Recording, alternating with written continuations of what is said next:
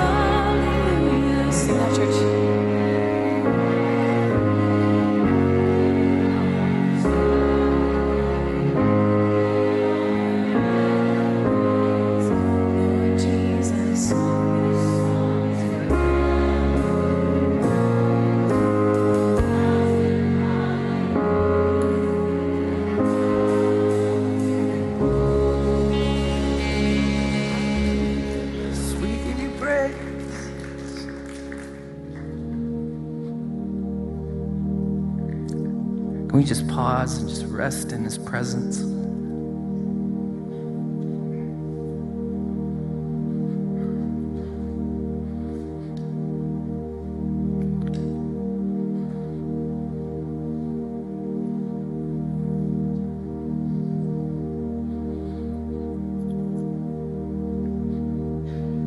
Maybe this morning,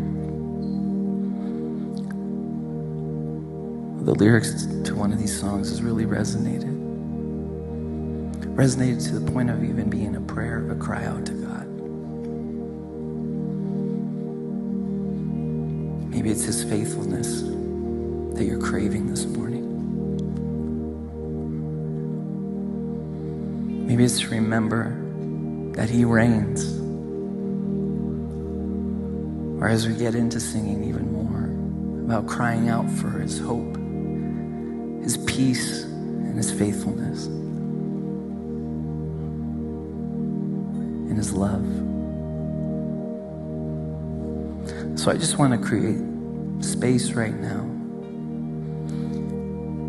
for you able to just declare your prayers verbally and to fill this room with prayers of praise, of crying out, of pleading,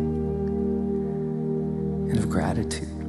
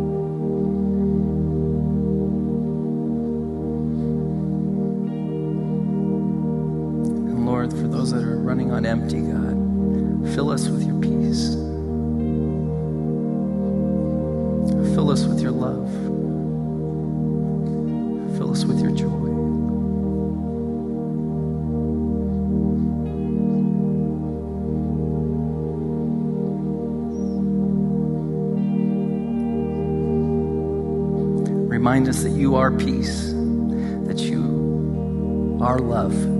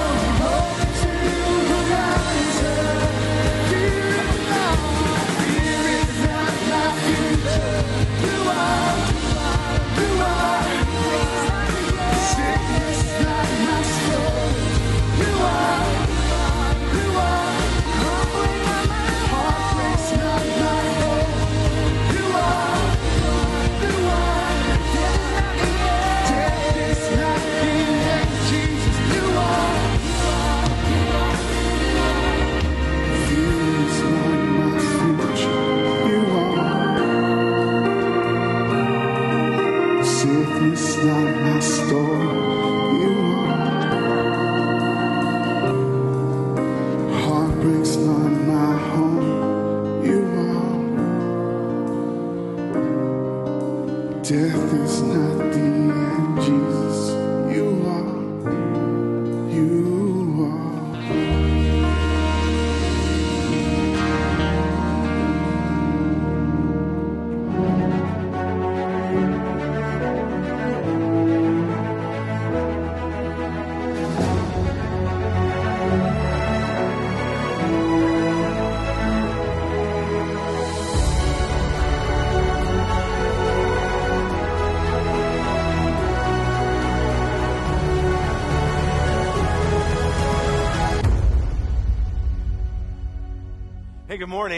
Welcome to Camarillo Community Church. My name is David Hurtado, in case you're new to us, and I'm new to you. Uh, so glad you're with us today, whether you're online, on the patio, in the video venue, or in the building. You are welcome here. I have to make an apology. Uh, last week, uh, if you weren't here, I did preach in full 49er gear, had a 49er jersey, had 49er shoes, 49er socks, and uh, we got some bad Google reviews on that. Um, and a couple of emails. And so I kind of, you know, pared it back a little this week. All I brought this week was this one little thing. And uh, I'll just put it right here because we are in the playoffs, um, unlike some other local teams. Can you see that? Yeah. All right, and we need your prayers because everybody in the world is saying we're going to lose this game today. And so, uh, you know, there's one California team left, and so let's pray together and that the you know righteousness of God would prevail and the blood of Jesus 49er red would win today. Amen. All right, no amens on that. All right. hey, listen, we're so glad you're with us. I'm just going to leave that there, the whole message. Uh, first time ever. Uh, and uh, that's classic. I love it. Um, and, uh, a couple things before we get started. We're going to jump right into 1 Samuel as we've been in the series. Uh, but one thing that I need to let you guys know of is that we're going to be making some changes, some shifts around here in the next coming months. Uh, we're going to go back to what we're calling some pre pandemic norms. Before COVID, there was a normality to what we did around here, and we're going to be shifting back back to pre pandemic norms. Let me explain to you what that means. We have noticed that um, uh, anywhere from 25 to 30 percent of our church uh, participates with us online every week. Uh, that's not a bad thing; it's a good thing. We're thankful for that for that mechanism to be able to do that, and we believe there will be more engagement with God because of it. And so we've made enhancements to it. That's why you see people on the stage with cameras. That's why we have all these cameras and all these different things to kind of enhance the quality of what we're doing. We actually have a new enhancement. I can't tell you what it is, but it's coming really soon for those of you folks online who are watching right now because we want to continue to make that better and better. But with that being the case, that about 25% any week will be at home, uh, and it's not the same people every week. Like some of you will come one week and then go home and stay home, and, and it's kind of one of those things. Uh, just becomes another service option for people. Um, because of that, it, it makes us feel kind of spread out in the building. And so, what we're going to do, because we think it's uh, better for us to be closer together, uh, to worship God together in unity, and we see the engagement go up in worship when we're closer together, there's a couple things we're going to be doing. Uh, one thing uh, will be in the next couple months, we will close the balconies and ask everybody to sit on the floor again. We'll bring back the center covers, uh, uh, the, the center area covers, and we'll ask people to move forward. We will, however, keep two rows available in the back under the balcony because uh, we understand there's some D D, uh, DB level uh, little difference there. So if you enjoy that being kind of suppressed, you can be back there. And then for those of you who love the kind of DB level, uh, you know, fullness of sound in the balcony, we're going to make sure that we have that on the floor as well. And so we'll be doing that together, as well as we'll be bring, bringing back. Um, kind of different service template plans. You might, guys who've been here for a couple years will remember we used to do back ended worship a lot. We used to do like a, a worship sandwich, beginning worship, message, and then back ended worship, or just all worship in the back or all worship in the front. All those templates will be coming back. We have learned uh, through that pre pandemic time that that helped us all get to church on time. not knowing when the message is. And so we're going to bring that back. Yeah, we all laugh together. bring that back and then ask you to get here a little early, put your kids in, get in the area. We might ask you to scooch in towards the center a little bit because when people come in late, they don't want to, you know, walk in these areas. They feel uncomfortable. And so we'll try to keep the side areas. And again, bring us close together so we can worship together. We find engagement goes up. For some reason, when I see somebody else worshiping, it makes me want to worship. And for our guests, probably the biggest one for our guests, they don't go, wow, um, I wish I could say hi to somebody, but they're 15 rows ahead of me. And so uh, the nearest person. So we want to make sure that our guests' first impressions would be good as well. So that's coming up. It's not today, not next week. In the coming months, I just want to let you know that it is coming our way. All right? Uh, with that, let's get started. I think I want to start today by just admitting to you that I'm the guy, um, uh, you know, that, that, you know, kind of misses airplane flights because he thought he had enough time to go to the, through the McDonald's breakfast drive through. Uh, thank you. I was hoping somebody else in the world. Is anybody else like that? Like, I think I can get my McDonald's breakfast sandwich and still make my flight True story, it's happened. And JetBlue was not nice and kind, and I lost my flight. I mean, I'm the guy that does that kind of thing. I always think I can do more with the time that I have than I actually can, and I can find myself getting in trouble uh, like this. Anybody else? Any, anybody else have issues that? Okay, one person. Thank you, Brittany. You're awesome. Everybody else here is not as godly as you. How about them apples? All right, here we go. I'm the guy who's missed train departures, uh, shuttle departures Uber departures, like you set up the Uber and then I miss it. You know, a ferry departures, flight departures, all usually because of the best of intentions. I'll have to say that. I always have good intentions on whenever this happens, but it has happened quite a few times, as you can see. Uh, I remember the time where I arrived late. Uh, an hour late uh, to pick up my significant other from the airport because I thought it'd be so cool to surprise that person with a like car washed and detailed car. And it's great intention, but it made me an hour late. Didn't figure that into the plan so much. Uh, you know, always having good, great intentions, I have found myself to find myself in trouble sometimes and actually find myself in situations where I'm praying for the mercy of God in the situation. For instance, like, please God, let her not be mad at me. Please God, let the plane be late. Wouldn't that be great if I'm late on the same day the plane's late? Like, that'd be awesome. Please let me find a parking, parking spot that's super close so I don't miss my train again. Uh, please, God, let the TSA uh, line be short so that so that I can get through to my, my plane and not miss it. And, and if it is long, let some nice lady let me cut in line because she's worried about me missing my flight as well. Uh, I remember a time, I can imagine if this is like my, you know, you know, I'm confessing to you, if this is kind of like my, one of my shortcomings, you can imagine how good I felt about myself one day when I ended up at the Burbank airport one hour early for my flight. Like that's what that's what they say to do. Like they say to be an hour early, right? I always thought that was a suggestion. Two hours? Psh, yeah, right. Never doing that. Never doing that.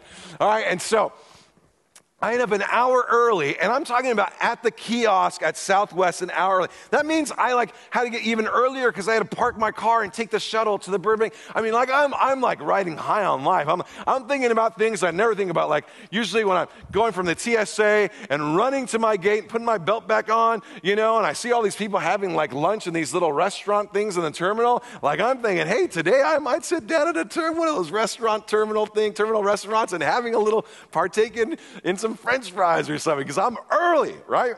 Feeling really good about myself. And I go up to the kiosk. This is back when you didn't have it on your phone. And, uh, and I just want to print out my boarding pass. And I punch in the number, flight 18, or 1784. And it says there's a problem. It gives me an error message. I go, whatever, I'll just go up to the counter. So I go to the counter go, hey, hey, Southwest you know, agent, um, it, you know, there's some problem. And then she's typing in and she goes, oh, there's no 1784. I go, well, great. Then put me on whatever flight they changed it to because I so clearly bought my ticket. I know that there's a flight 1784. Uh, I got it right here on my phone for proof, right? And she's going, she goes, oh, I found it. Oh, of course you found it because I have my flight. She goes, yes, your flight is leaving in one hour out of LAX. Now, again, I that's a true story. That actually happened. it's a true story. And I'm like, oh, I mean, I'm used to praying for a lot of things. Lord Jesus, give me a parking spot and help me run to the terminal. Please let it be like terminal number three, not number 27 that's way down that way. You know, all these TSA lines. I'm used to praying for God's mercy, but how do you pray on this one? Like I'm in Burbank and the flight's leaving in an hour in LAX. Like I could pray for, like, you know, Lord, let there not be any traffic or, or, or spare me from a car accident from all the reckless, reckless driving I'm going to have to do to try to make that flight. You know, uh, and, and, or maybe at could you please let them find me another flight that leaves later at LAX and, and not charge me for it. Well, I have to say, I know Southwest has come under a lot of fire in the last month or so for all the shenanigans they went through. But they, they scored points with me on this one. The lady said, But no problem, Mr. Hurtado. What we'll do is we'll cancel your flight, your flight in LAX. There's another flight leaving in an hour from here, going to the same destination. I can get you on another flight to come home back to Burbank because my car's in Burbank. I need to go back to Burbank. And they fixed the whole thing, and I walked myself to that terminal restaurant and ate French fries. Come on because I was an hour, uh, now I'm two hours early. Hey, like, two hours. You said two hours. Just for you. Anyway, how do you pray in that situation? Uh, I mean, I prayed myself out of a lot of jams, but on that situation, I'm not sure how you should pray. And I mentioned that this morning. Uh, we, we laugh about it and make some silliness about my irresponsibility and whatnot, but um, especially when it comes to the realm of difficulties, sometimes you might wonder how to pray. How do I pray in this situation? Where do I go from here? What do I even say? How do I beseech God on behalf in this situation? Like, God, how do I, what, where is, the, I don't even know what to communicate to you. Like, I, it's so far beyond my ability to get out of this one. I, I don't even know what to say. Have you ever been there? And especially in the areas that we've been talking about. If you've been here in the last month or so, like, like specifically Hannah dealing with her infertility, how do you pray on that one? Like, how do you pray to God on that one? I mean, that is such a heavy, loaded thing on your shoulders. And I know in a church of our size, people have dealt with that in our church. And you're maybe coming in carrying other things. And, and you may ask the question, How do I pray? Today we'll ask the question, How do you pray? Is there a formula that, can, that I can keep in mind as it relates to prayer in these situations? Are there principles or values that, that I should consider when I pray? Like, what kinds of prayer is God more likely to value and therefore listen to or, or, or, be empathetic towards because I'm praying in the way that He values? If you've ever had questions like that, I think today is going to be very, very helpful for you to know how I can pray in these situations. Is there a template, so to speak, that I could use that would help me get through whatever it is I'm going through with God? Uh, for that, we're going to be in 1 Samuel chapter 2. If you brought a bound Bible with you, I'd encourage you to open it right now. If you have your, if you have your, um, your, your phone, please get there. We'll be there together in chapter 2, verses 1 through 10. We're looking at the prayers of the righteous person today. And, and I will say that I'm going to be using the NASB on the screens today. I usually use the ESV, but it just got to, I was reading, it just seems so much more readable in the NASB. And I just decided just for this week, I, I would do that just because the other one was kind of, you'd have to explain a lot of terms and whatnot. And so uh, we're using NASB today. And the overarching question is how should we pray when difficult situations in life arise unexpectedly? How should we be praying when difficulties of life show up? Uh, like, what is the formula, so to speak, or what is the regimen or, or the guideline of, of what my prayer should look like when, like, the bottom is falling out on life? And we're going to be looking at that today. And the first thing we're going to see is that we should pray that God would be exalted, not you. Pray that God would be exalted, not you. Or if I'm referring to myself, pray that God would be exalted, not me. Like prayer is about setting God apart and making him a little higher, make me a little lower. I'm going to place him on his rightful chair, so to speak, of exaltation. He's the one to be exalted, not me. Uh, and, and we're going to see this kind of a theme as we go through this text together. How should we pray when difficulties arise? Unexpectedly. Pray that God would be exalted, not you. Let's look at uh, 1 Samuel chapter 1, verses 21 through 23, and let's look at Hannah's prayer specifically. It says, Then Hannah prayed and said, My heart extols, exults in the Lord. My horn is exalted in the Lord. My mouth speaks boldly against my enemies because I rejoice in your salvation. There's no one holy like the Lord. Indeed, there's no one besides you, nor is there a, any rock like our God. You can see this terminology. I'm putting him a little higher and taking myself a little lower. Like he's the one to be exalted, I'm the one to be placed lower. Now she's praying because God's delivered her. Obviously, she's had a child, and this is a prayer of celebration to God. But this is the same kind of, uh, um, um, uh, I want to say, guideline that we would use whether we're celebrating or not, whether we're in the midst of it or not. We want to take God and put Him higher and place ourselves, rank ourselves underneath. Uh, we, we, see her do that, and so my heart uh, exults in the Lord. My, uh, my, my, my, um, my horn has been exalted. Now, that's phraseology that we don't use. A horn is something that animals use either in defense or in attack. It's symbolic of strength. And the idea is what she's saying is God has, his strength has come through for me because he's answered my prayer. And therefore, I now extol the Lord, I, I exalt him, I place him higher. And she gives four reasons on why she would do that. The first one is because she rejoices in her salvation.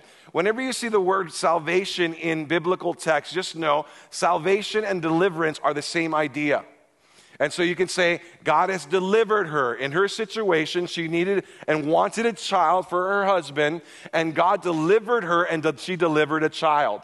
Uh, we are delivered as well. We receive salvation as well. We would take this, and the analogy to us would be God is our salvation, He's our deliverer. He delivered us from sin. Why would I extol the Lord, exalt the Lord higher? Because He's my salvation. He's delivered me. And that's what she's doing. He's the deliverer, He's my salvation, and so I place Him higher.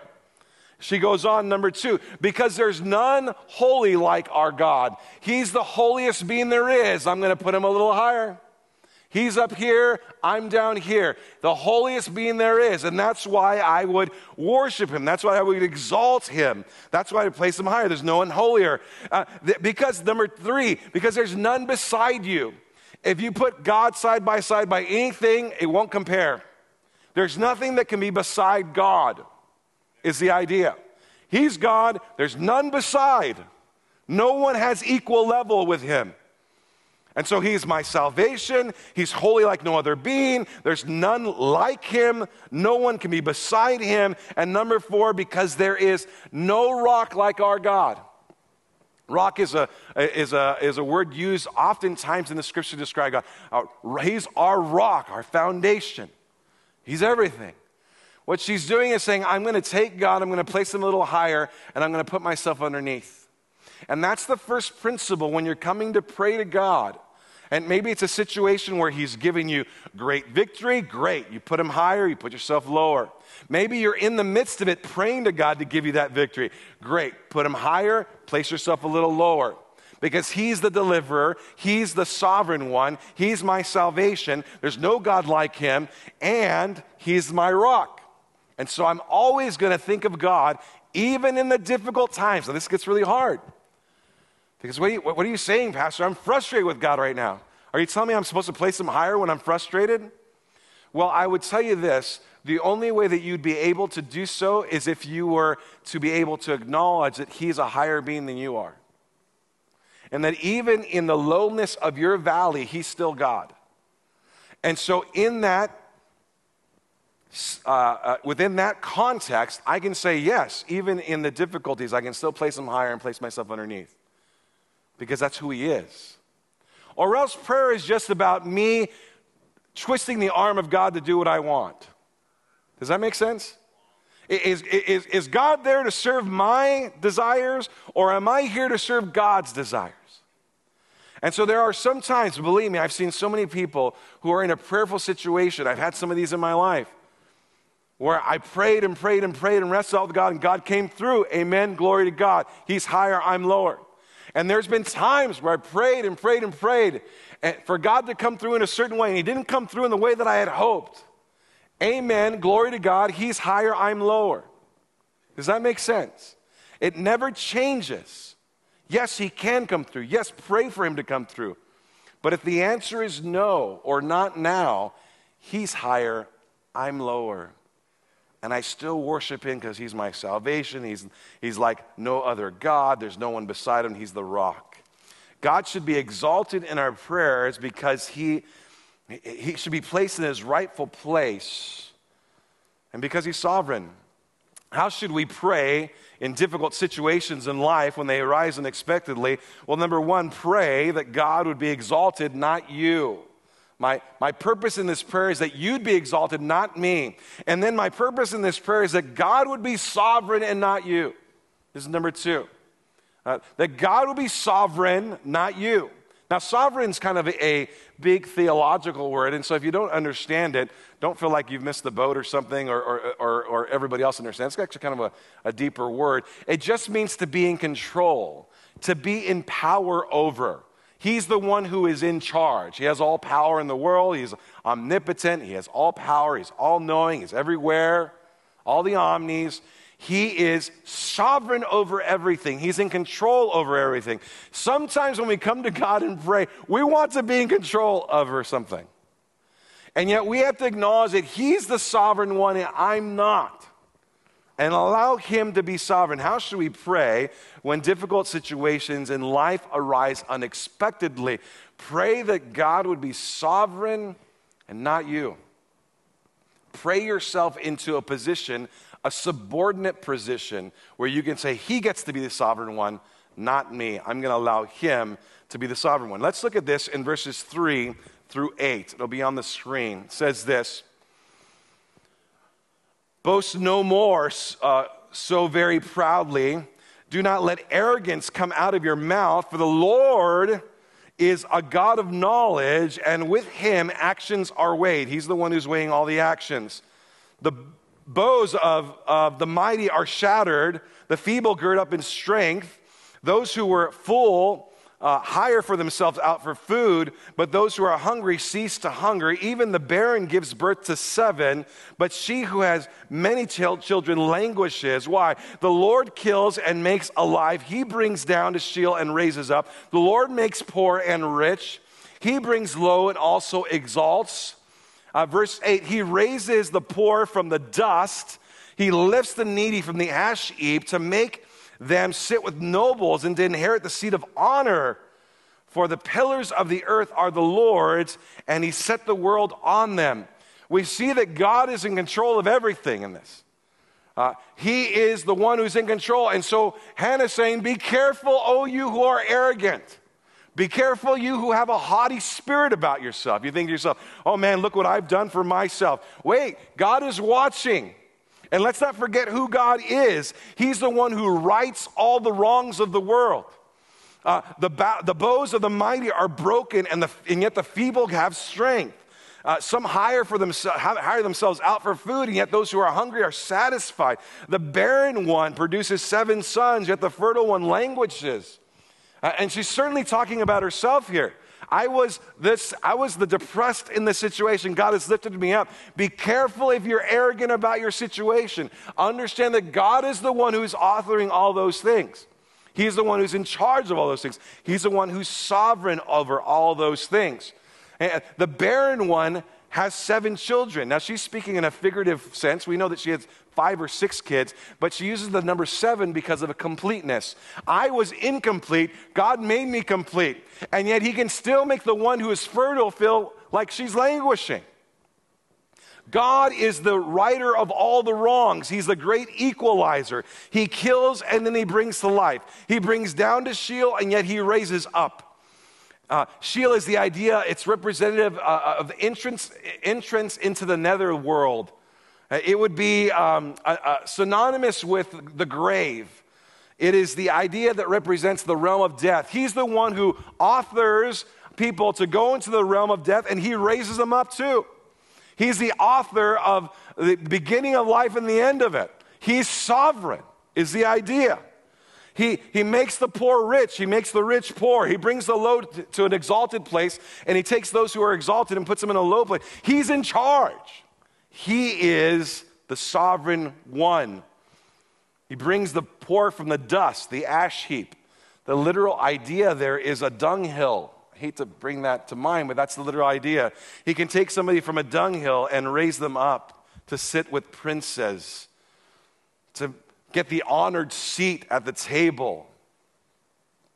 And there's no doubt, again, she's thinking of herself. I was down here and God has lifted me up and I'm praising Him. But I'm acknowledging that He is sovereign. He's in control, not me. And you look at these contrasts the weak become strong, and the strong become weak. The hungry become full, and the full become hungry. The barren becomes fertile, and the fertile becomes barren. The dead become alive, and the alive become dead. The sick become well, the well become sick. The poor become rich and the rich become poor. The humble become exalted and the exalted become humble. Just know this no matter where you're at, God is sovereign over your situation. Watch the haughty, prideful spirit. He's the same God who set the pillars of the earth where they are. If you think of the earth as like a, a building structure, and you have a foundation and pillars that we build. I'm the one who set the pillars on the foundation of the earth. You do realize that. Be careful of your haughty spirit, the pridefulness, arrogance of the heart. This is, man, I, I really made something of myself. And you may be self made, true enough. And you may have done well for yourself considering the hand that you were dealt. But don't forget the God who dealt the hand to you in the first place and who gave you the ability to make well for yourself. He's sovereign, He's in charge, He's in control. He's the one who put you there and gave you the abilities that you have. In our prayers, we should remember that He is the sovereign one and not us. God, you are higher, I am lower. You're the one who made all this stuff happen for me. I'm over here. And I'm okay with you being in control. In the difficulties of life, it's harder to get there. When God answers the prayer, we go, Yes, I love that He's in control and He came through for me. When He says no or not now, that's where it becomes hard. And that's where we have to discipline ourselves in our Christian spiritual maturity to say, But I still want you to be the sovereign one and not me. You get to be in charge, you get to be in control. This is under your purview, not mine. And I'm okay with it. I am bringing myself to be okay with it. Again, I've seen God come through for me, most recently, unbelievably. And there have been times where I asked God for my mother to get through cancer, and He said, No, I'm taking her home. That's hard for me because my, gra- my kids have never known their grandparents. Man, it would have been awesome, God, if you would have came through. You'd have been so glorified in that. And God says, Yeah, but I also could be glorified if she's with me. We take ourselves and we say, You're sovereign, I'm not, in our prayers.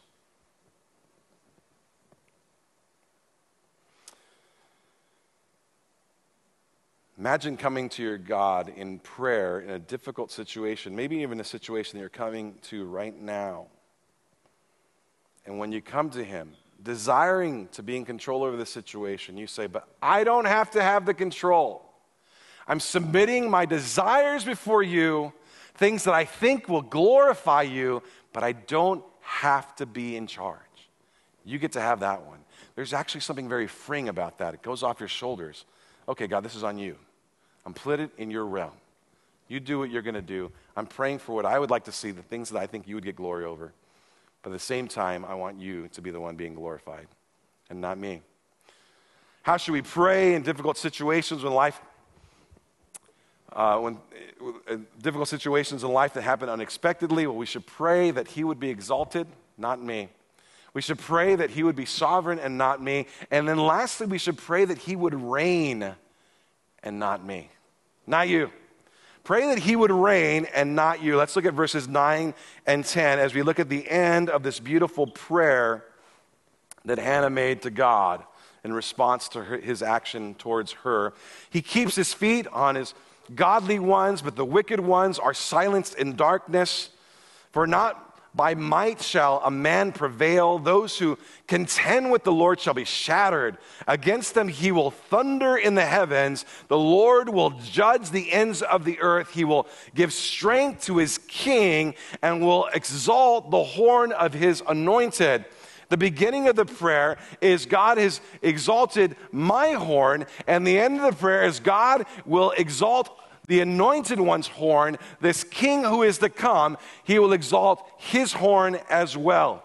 Uh, he is faithful uh, uh, uh, to, to his faithful ones, and yet to the wicked, he cuts them off. He is the one who is reigning over all. How should we pray in difficult situations when life happens unexpectedly, pray that God would reign and not you. He's the one who authors everything. He's the one who's standing over everything. He's the one who's presiding over it. You reign, not me. I'm okay with you reigning on this one, not me. It doesn't have to be me. You get to be sovereign. You get to reign, not me. His adversaries, just so you know, are, broken into pieces. Uh, he thunders from heaven and judges the whole entire earth. Uh, the idea by an adversary is you think you're coming up against God, and yet God has a contested lawsuit against you. I'm the one in charge, I'm the one reigning over everything. I can obliterate you, and I will. And then she goes on to say, He will exalt the horn of this, uh, uh, this anointed one, this king that is to come. Now, there is a double prophecy here. There's a, an initial prophecy and fulfillment, and then a fuller prophecy and fulfillment. The, the first prophecy is towards David. We know that the book of Samuel is all about how Samuel gets to anoint the kings of Israel. First, it'll be Saul. By the end of the book, it'll be David. And he anoints the kings of Israel. That to be the initial fulfillment and the, uh, the initial. Um, prophecy and the initial fulfillment, but there is a grander, fuller prophecy and a fuller fulfillment, and that would be of Jesus Christ. Did you see at the very end? He will give strength to his king and will exalt the horn of his anointed one. So we're talking about David, which would be prophetic because there's no king yet, and that's going to be fulfilled. And we're talking about Jesus Christ, who will come one day as the anointed one, the Messiah, and that will be fulfilled as well. Now, interestingly enough, because this is information that's not on the scene, uh, Israel's never had a king at this point. And so many uh, redactionists, higher critics, will uh, post date the book and say, well, if Hannah really knew that, it must, she must have wrote, this must all be written down afterwards. And this must be like she didn't know, and so they're just writing it into the story because that would be miraculous for her to know something that hasn't happened yet. Now, we as believers in Christ go, we don't need to post date the book. We just go, no, we believe God gave her insight. And she did predict that, that, that, that, there would be a coming king in David and a coming king in the Messiah. Now, if you think of it that way, just think of what she's been through. All the years of, I'm not, am I going to have a child? Am I not going to have a child? All the years of Peninnah, like, you know, uh, you know, teasing her about it. Look at all the kids I have over here. Your husband had to marry me because you couldn't give many. I mean, all the years of that until finally God has come through for her. And not only does he come through for her, but she births Samuel, who is going to anoint Saul and anoint David. And by anointing David, she's going to anoint the line that the Messiah was going to come through. That's going to be her legacy on history. And then God goes out of his way to say, I'm going to allow you to have a prophetic utterance of two kings one of which would save the entire world. Hannah, I know this was difficult for you. I know you had a hard time, but I had a plan, a redemptive plan in the end. I knew what I was doing. I knew what I was doing. Let me reign. You don't have to. Let me reign. You don't have to. How beautiful. Now, for those of you guys who are note takers, I, I gave you an extra slide this week. Can take a picture of it. If you're in a growth group, you'll certainly see this again. Uh, we'll put this on the screen. We're going to take a deeper look at Hannah's prayer here and, and kind of, uh, you know, do some summarization of it. And I just want you to see this pattern. In verses 1 through 3, you see God's holy sovereignty. He's in charge, He's in control, He's sovereign. Uh, in verses four, uh, 4 and 5, you see the reversal of human fortunes. And then uh, 6 and 7, you see God's holy sovereignty again. Verse 8 at the beginning, you see the reversal of human fortunes. Verse 8 through 10 is God's holy sovereignty again. And at the very end, you have the thing of God's kingship. Why does this matter?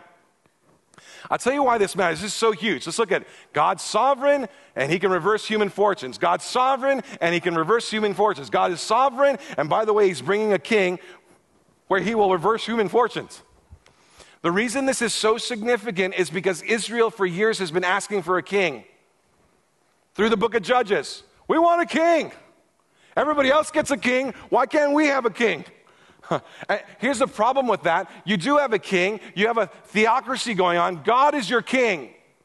But when you want a human king, what are you doing? You're saying, I'm going to reject the king for another king. Everybody else has a king, and they're so proud of their king, and they can see their king, and they can be proud of their king. We want a king like everybody else. Well, in getting that king, you're going to lose the king who is the sovereign one, who is wholly sovereign and reverses human fortunes. You're going to miss all that because you want a human king. You're replacing the divine with something that's going to be in comparison, horrible, as, you, as we'll see through these, through these chapters in 1 Samuel and what goes sideways as they look to a human king when they had the sovereign one as their king. You're rejecting the one true king, the one who's truly sovereign, the one who can reverse all human fortunes, the one who, provi- who will provide a future king, who, by the way, will be rejected in Christ Jesus himself. You see, sometimes in our humanness, we end up rejecting the very thing we need the most. We convince ourselves that we know what's best for ourselves. We convince ourselves that we should be reigning. And appropriate prayers to God say, No, God, you're going to reign, and I'm going to subordinate myself. I'm going to exalt you. I'm going to subordinate myself. I'm going to allow you to be sovereign. I'm going to subordinate myself. And I'm going to allow you to reign. I'm going to subordinate myself. That would be the proper prayer and mindset that God honors, listens to, values. Why? Because prayer is more about centering our lives around God than it is around centering God around our lives. It's our big idea today. Prayer is more about centering our lives around God than it is centering God around our lives. Do you feel me on that? Prayer is me saying, I'm going to center my life around you, not center you around my life. That would be flipping it upside down. That's the opposite of prayer. I'm going to make sure that everything I'm going to, uh, going through, is subordinate to you. I'm not going to subordinate you to what I want to happen in life, so to speak. It's a beautiful prayer, often labeled the Song of Hannah because of its lyrical cadence, because of its hymn like style. It, it, mirrors a lot of elements in the Song of David in, in 2 Samuel chapter 22. It mirrors a lot of elements in the Song of Mary in Luke chapter 1. But all these prayers and songs are God centered, not I centered. Like my prayer life needs to be God centered, not me centered. I've got to make sure that He is the one, the main thrust of this whole thing, not me.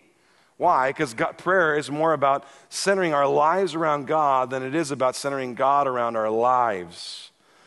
You know, I think it's so easy for me, maybe I could just be honest for all of us. It's so easy for me to come to a prayerful mindset where everything is like me centered, I centered. It's all about me, like I'm praying for me.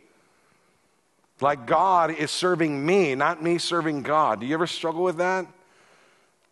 Like I come to Him with like this, maybe even subconsciously, like this cosmic Santa list, you know, and, and that's what prayer's for, right? We come to you and you give us what we want, you know. And if I haven't been naughty, and you know, if I've been nice, then you give it to me, right? And, and sometimes we can view prayer that way. And again, I'm not saying that you shouldn't pray for things you desire. I'm saying pray for things that you desire, things that you think could give God glory, but then subject the request under Him.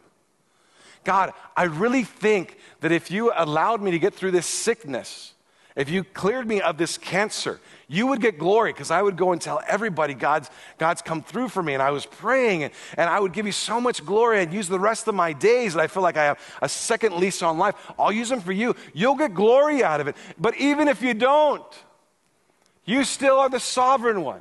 You still get to reign, and I will still exalt you.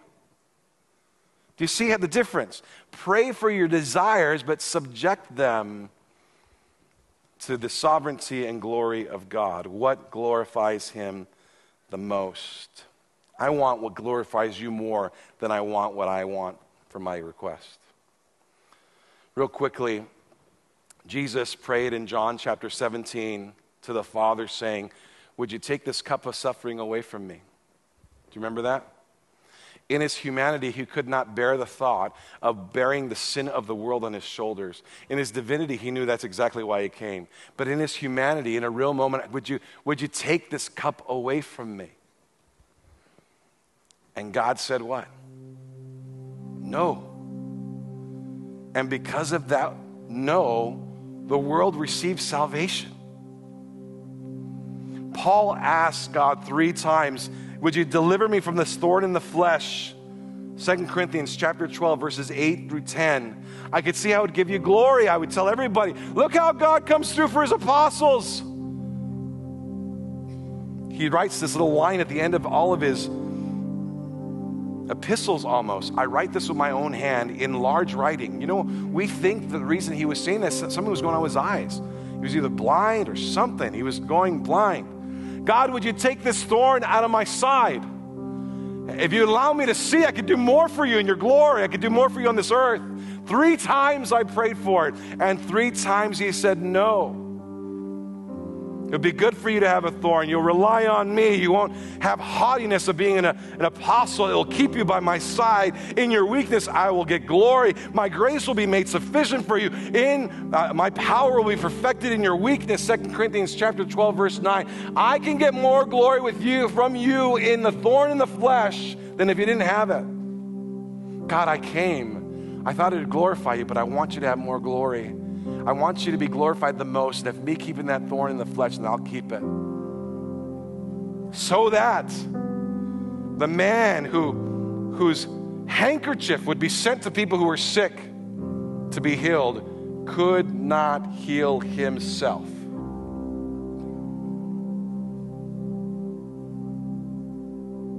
And makes sense. Because our prayers ought to be more about God's glory than our own. I don't know if he wants to or if it's in his will to solve the infertility issues. I don't know if it's within his will to clear you of cancer.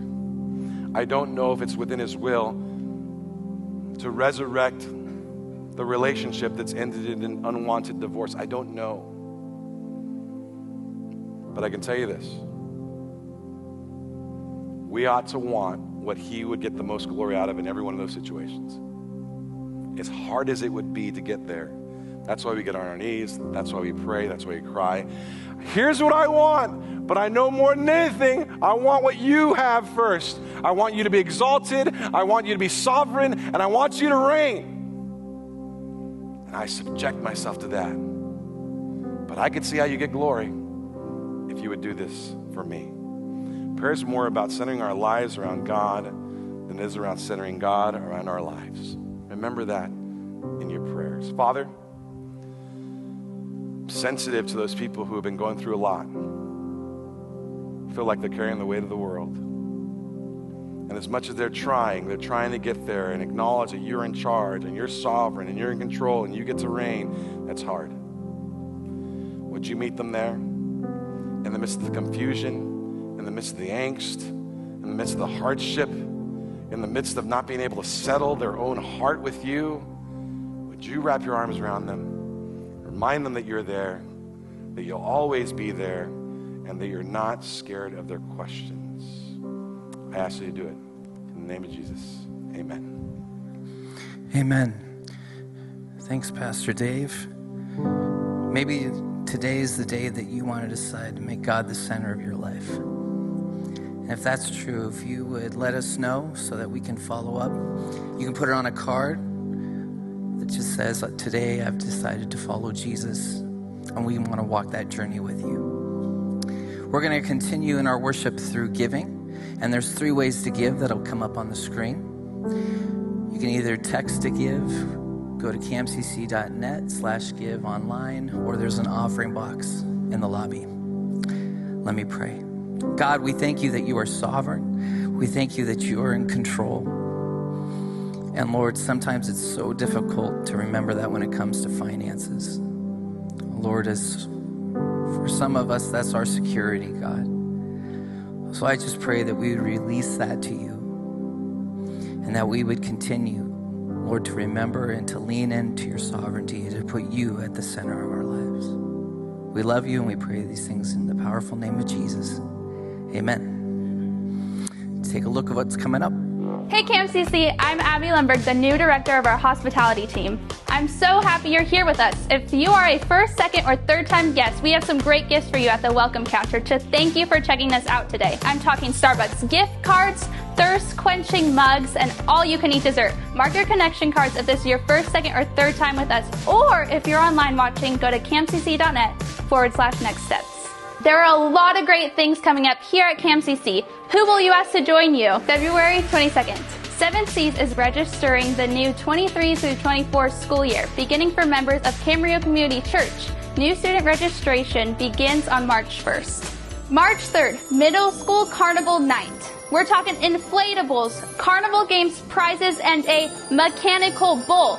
Say what? It's going to be awesome. For more info, chat with or email jacob at camcc.net. March 14th, Worship Night. Join us at 7 p.m. for a powerful night of worship, prayer, and scripture. If you haven't checked one of these out yet, save the date and bring a friend. April 3rd through the 7th, we have our Mexico missions trip. Save the date, middle schoolers and high schoolers. For more info, talk with or email Zach at camcc.net.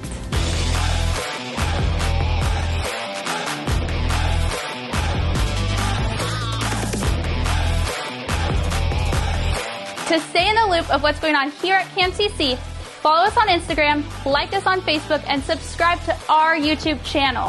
For more info on any of these events, go to camcc.net. Um, today, Dave talked about control. Control is so hard to give up, isn't it?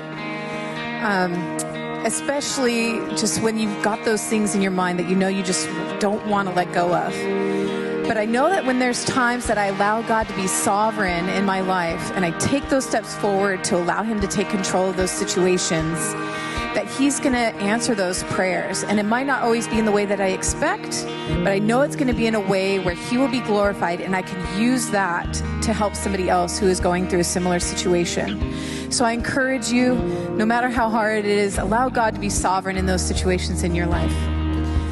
I'm Kimmy Reed. I'm one of the worship leaders here at CamCC. If it is your first, second, or third time here with us, please go to the welcome counter because we have a gift for you, and I know our wonderful people there would love to meet you. For those of you who are watching online, please go to camcc.net slash next steps and let us know that you were here with us today. I want to encourage you to also reach out to those around you, invite them to come to church with you, and we would love to meet them with you next week. Thank you so much for being here, and we'll see you next week. God bless you all.